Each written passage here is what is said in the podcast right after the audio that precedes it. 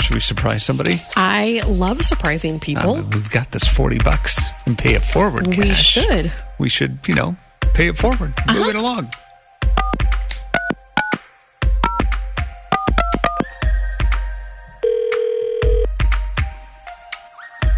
This is Clay.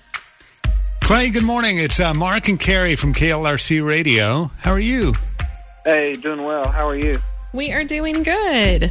So, first of all, can we say a huge thank you for braving the cold yesterday and coming out to bring uh, some diapers for our big diaper drive? We so appreciate that. Oh, yeah. No, no, absolutely. It's our our pleasure. It's great. Well, Arvis has been helping us pay it forward all month long, and um, they were so excited about everyone who came out yesterday to drop off diapers. And they were wondering if they could give you $40 so you can continue to pay it forward through the month of November.